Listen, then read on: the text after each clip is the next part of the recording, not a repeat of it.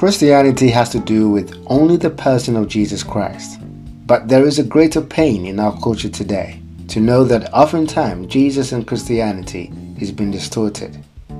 We don't hear about Jesus on the pulpits anymore. Many people are worshiping a different Jesus. They have invented their own Jesus and not the Jesus of the Bible. And this podcast deals with this problem as we get into what the Bible really says gospel. Paul in Romans chapter 1, verse 16 says, For I am not ashamed of the gospel, for it is the power of God for salvation to everyone who believes, to the Jew first and also to the Greek. The biblical word gospel refers to the message of salvation. It is the good news about the message of salvation.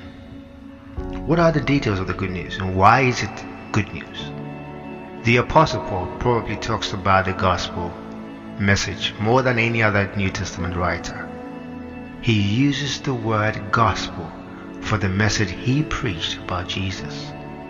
Without the gospel, we are told, we have no hope of everlasting life with God because we are estranged from God because of sin, and that believing the gospel is the only way to rectify the situation. The gospel is about the hope of eternal salvation through Jesus Christ and the power of his resurrection. But without understanding the work of Jesus in comparison to who we are before this holy God, we would not have the full magnitude of what it really means. And so we see the book of Job, probably the earliest book in the Bible. Job asked the oldest question in Job chapter 9 verse 2 it says, Truly I know that it is so. But how can a man be in the right before God? Job knew who this God was. He knew he was a holy God. And so he asked the question, how can any person, any human being, be in the right before God? This is the question that every religion on the planet has to answer. That is why religion actually exists. All religions exist to answer that question. How can any person be in the right with a holy and a just God? And almost all religions have a struggle with this question, almost all of them. Every religion tells you to do things before you can please their God. All religions is a reflection of satanic lies and deceptions to lead people astray from the true God of the Bible. The Bible tells us something that is remarkable. It reveals things that we don't know. The Bible gives us the gospel which gives the right answer on how any person, any human being can be right with this God. And we are told that it is only through the love of God that is what we see on that tree. We see the offering of His gracious forgiveness and salvation made possible by the death and resurrection of Jesus Christ alone. Everything is summed up in Jesus Christ. It's all about Him. Everything was pointing to Him. It is His righteousness, His shed blood, His fulfillment of everything. The Bible makes us aware that we are all sinners, and the Bible even says no one does good in the eyes of this holy and just God. No one does. Every other religion either denies sin is a problem or says the solution is human performance.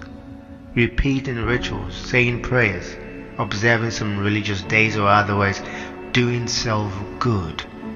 But only the gospel is honest about the human situation and the human inability to do a thing about the problem. Other religions will tell you either you can fix the problem on your own apart from God, or that you don't have a problem at all. The gospel is the only truth that tells you and me that a loving God had provided the solution, and He did. The gospel is true, honest, which cuts to the core.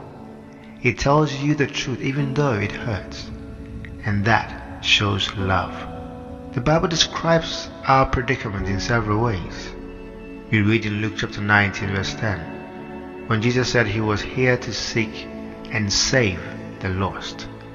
See, by nature, the Bible tells us we are all dead in trespasses and sins. Paul says that in Ephesians 2, verses 1 down to 5, he says, We were dead in the trespasses and sins in which you once walked, following the course of this world, following the presence of the power of the air, the spirit that is now at work in the sons of disobedience, among whom we all once lived in the passions of our flesh, carrying out the desires of the body and the mind, and were by nature children of wrath, like the rest of mankind. And he goes on to say how we were ungodly. Paul addresses that in Romans chapter 5 verse 6. For while we were still weak, at the right time, Christ died for the ungodly. Paul continues to tell us how we were alienated from God in Ephesians 4 verse 17 to 20. He says, Now this I say and testify in the Lord, that you must no longer walk as the Gentiles do, in the futility of their minds. They are darkened in the understanding, alienated from the life of God because of the ignorance that is in them, due to their hardness of heart. They have become callous and have given themselves up to sensuality, greedy to practice every kind of impurity. This is what we were before God, and how hostile we were towards God. Paul tells us in Colossians 1:21, "And you, who were once alienated and hostile in mind, doing evil deeds, he has now reconciled in his body of flesh by his death, in order to present you holy and blameless and above reproach before him, if indeed you continue in the faith, stable and steadfast, not shifting from the hope of the gospel that you heard, which has been proclaimed in all creation under heaven, and of which I, Paul, became a minister. And he goes on to say that because we were at one point his enemies. Romans chapter 5 verse 10. For if while we were enemies we were reconciled to God by the death of his Son, much more now that we are reconciled shall we be saved by his life. This is not a pretty picture. It is not a pretty picture of who we were before this holy God. No one can stand in this judgment on their own merits, even on their best days. Even on our best days, our own righteousness is like filthy rags, as Isaiah says. So, how is it that we could be able to stand in the judgment of God? And the answer is only when we are covered with the righteousness of God. Paul tells us what the gospel actually is, as he summarizes in 1 Corinthians 15, verse 1 to 7. Now I would remind you, brothers, of the gospel I preached to you, which you received, in which you stand, and by which you are being saved, if you hold fast to the word I preached to you, unless you believe in vain. For I delivered to you, as of first importance, what I also received, that Christ died for our sins in accordance with the Scriptures, that he was buried, that he was raised on the third day, in accordance with the Scriptures. Paul also defines the same gospel elsewhere when he says, Paul, as a servant of Christ Jesus, called to be an apostle, set apart for the gospel of God, concerning his Son, who was descended from David according to the flesh, and was declared to be the Son of God in power according to the Spirit of holiness. By his resurrection from the dead, Jesus Christ our Lord, through whom we have received grace and apostleship to bring about the obedience, as Romans chapter 1 verse 1 to 5. We are told that the Son of Man became man. He suffered and died on the cross so that our sins will no longer keep us out of God's family. As we are told in 2 Corinthians 5 verse 21. For our sake God made him to be sin, who knew no sin, so that in him we might become the righteousness of God. We can take no credit for salvation. Jesus gets all the credit. He rose from the dead so that we could also overcome death and be with his Father, our Father. We can boldly call him our Father because of what he's done, the only true God forever. This is the good news. This is the good news. It's good because our salvation doesn't depend on our performance. You don't see anything about your amazing track record of having clean sheet or doing so good in those passages. The content of the gospel is not about what you have done or might do or need to do. It's about what someone else did for you. That's good news for all of us because none of us is perfect and none of us can be unless we are with his righteousness. None of us pleases God all the time. None of us is fit to live in his family and be called by his name on our own. We have to be made acceptable to God through Jesus Christ alone. And there goes some bad doctrines of the gospel, which has made most people miss the meaning and understanding of the gospel of Jesus. They teach the gospel of salvation is self-improvement or personal enlightenment, looking within themselves, trying to do good by themselves on their own journey of self-awareness. How can you do that? How can you please a God on your own? But the biblical description of the gospel defies all such things. The gospel of salvation through Jesus Christ has nothing to do with self. The reason is that we are in a culture that is caught up in performance religious acceptance. It feels wrong to us to get something good without having worked for it, even a little bit. The idea that believing what Jesus did for you is the sum total of what's necessary for everlasting life just doesn't seem right to a generation who believes in doing things to get rewards. Surely we have to do something. Otherwise, how could we deserve it? But the truth is no. No. But that is the beauty of the gospel. When we read the Bible, biblical story, and we see who this God, Yahweh, Jehovah, is in relation to his creation, you immediately grasp that we don't deserve what God offers. And that is the struggle for many people. We want to feel like we've earned the good things we have. But the gospel tells us that the focus is entirely on God and Jesus. It doesn't let us take any credit. The gospel cares nothing about what you do for acceptance, but it cares everything about who you are, who you already were, who you already are today. It doesn't matter you are human, you are His creation, you are the object of God's love, and none requires performance. The content of the gospel is God's offer to forgive you and me and give us a permanent place in His family. His offer shows His love and kindness, and that is grace. There is no greater power than Yahweh. There is no greater power than God. He hasn't been coerced into doing things. No one is twisting his arm in loving you. He offers you salvation because of his love for you and me. He wants you. All he asks is that you believe.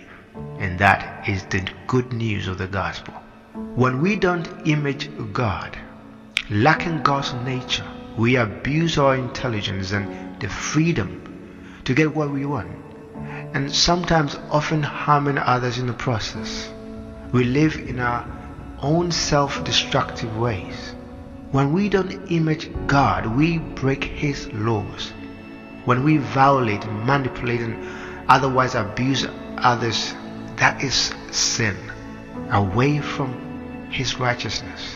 We are by nature sinners, self-absorbed and rebellious. And that is why Paul tells us in Romans 3.23 for all have sinned and fall short, yes, of the glory of God. This is who we are apart from God. And God knows that. We are all sinners needing a Savior. And that is the good news of the gospel story that God knew all that. But He loved us anyway. He loved us whilst we were yet sinners.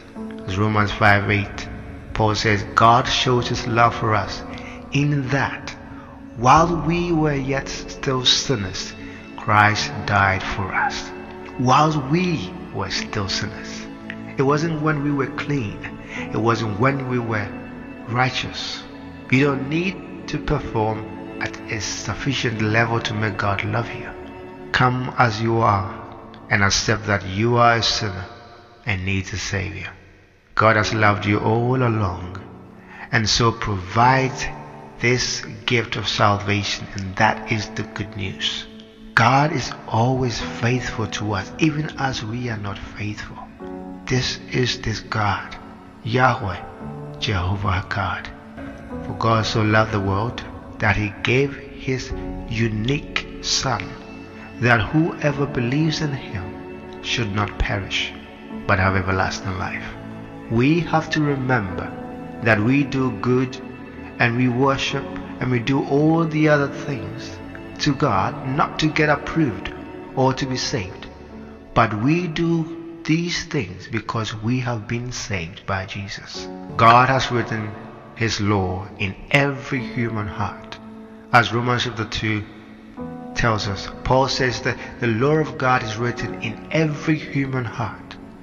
And what that means is that people know what is right and they know what is wrong, regardless, even if they don't know God.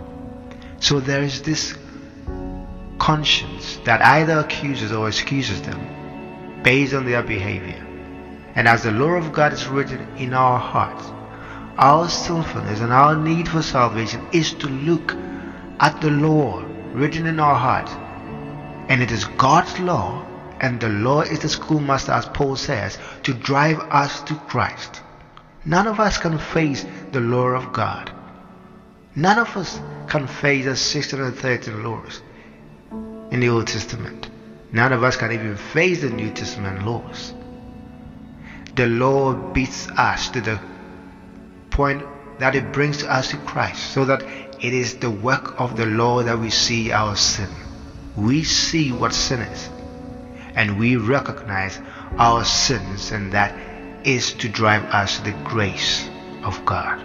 This grace is an offer of forgiveness, salvation, and eternal life that comes from God alone.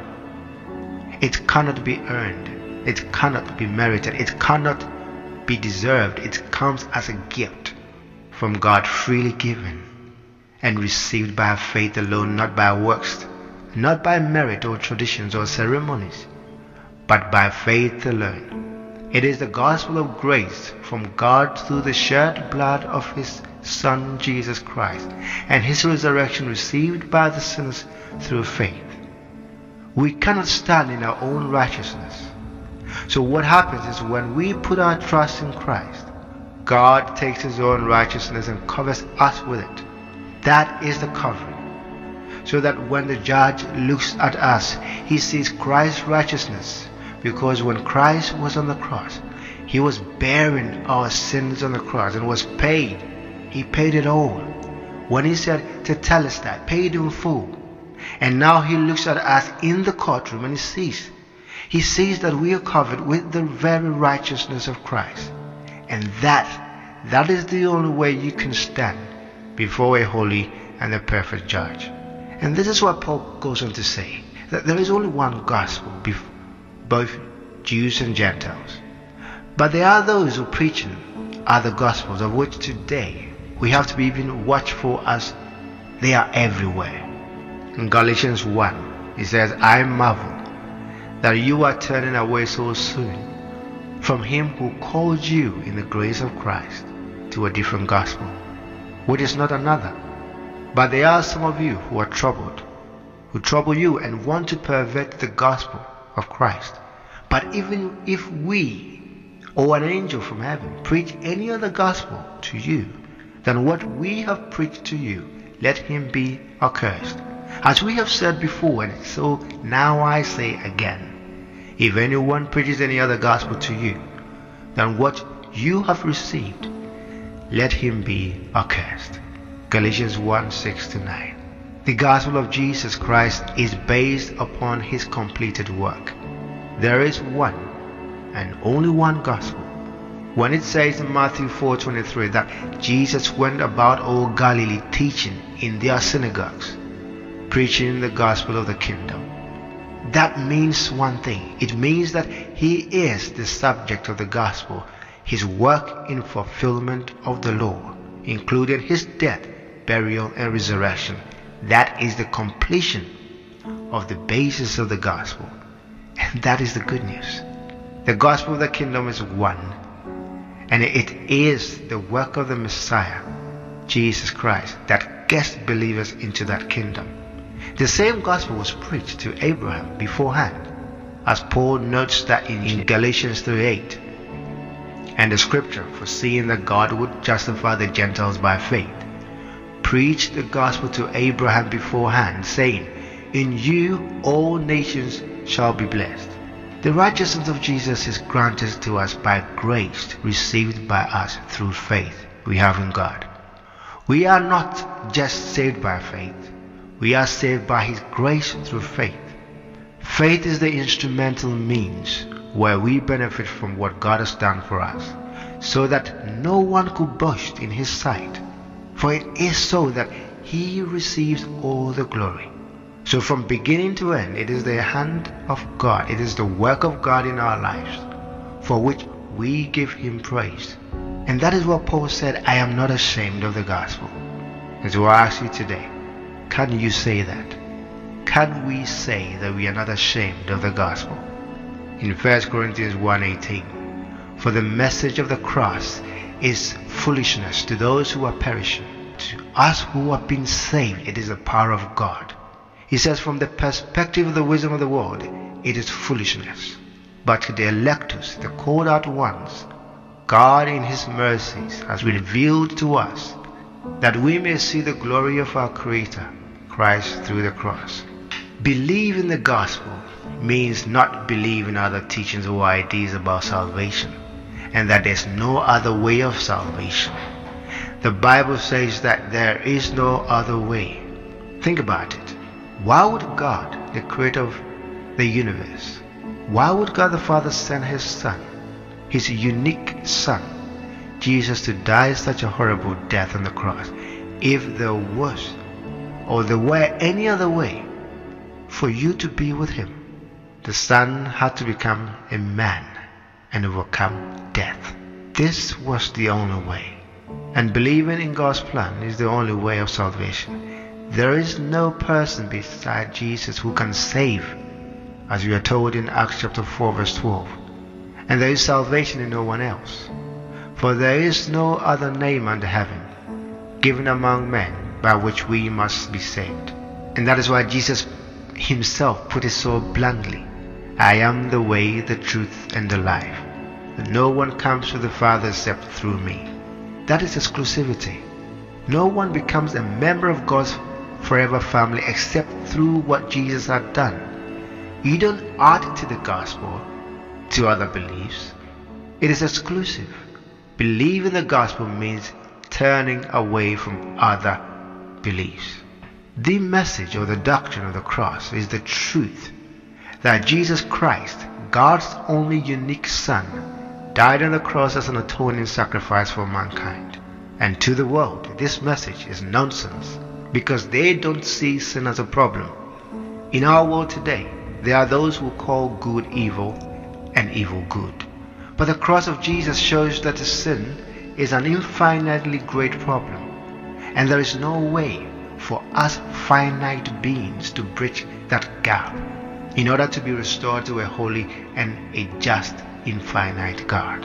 Instead, God Himself, through His love, had to provide the bridge Jesus Christ, who is fully human, who could mediate for his human followers, and as fully God could mediate to his infinite Father. The cross is the only atoning sacrifice for sin. Apart from the cross of Jesus Christ, there is no other way to be reconciled to God. And this is foolishness to the world. The world looks to self for righteousness before God. They want to do things their own way, to either please themselves or being good. But Paul explains the believer's state when he says, But to us who are being saved, those who believe this message of the cross is not foolishness to them, but they are saved from it. They have believed they need a Savior, and they have moved to another category from eternal death to eternal life in Christ, being saved. And that is our eternal salvation. The message of the cross is salvation to everyone who believes. Anyone who turns and believes will be saved. One must turn from self and unto Christ, accepting that what God has done is in fact not foolishness but glorious. The gospel is intended to be transformative. Anyone who has been who has embraced the gospel is a new creation. The old has passed away, and behold, the new has come. Sin is what necessitated the cross of Jesus Christ. The cross of Jesus Christ is what is capable of atoning for sin. Therefore, there is no other way to be reconciled to God except through the cross of Jesus Christ. Believe in the message of the cross and be saved. And to those who have accepted this good news already, all we can do is to give Him praise. And give Him praise, give the praise to Him alone. This is the gospel the good news of Jesus Christ. May God bless you and may God bless you in accepting this good news.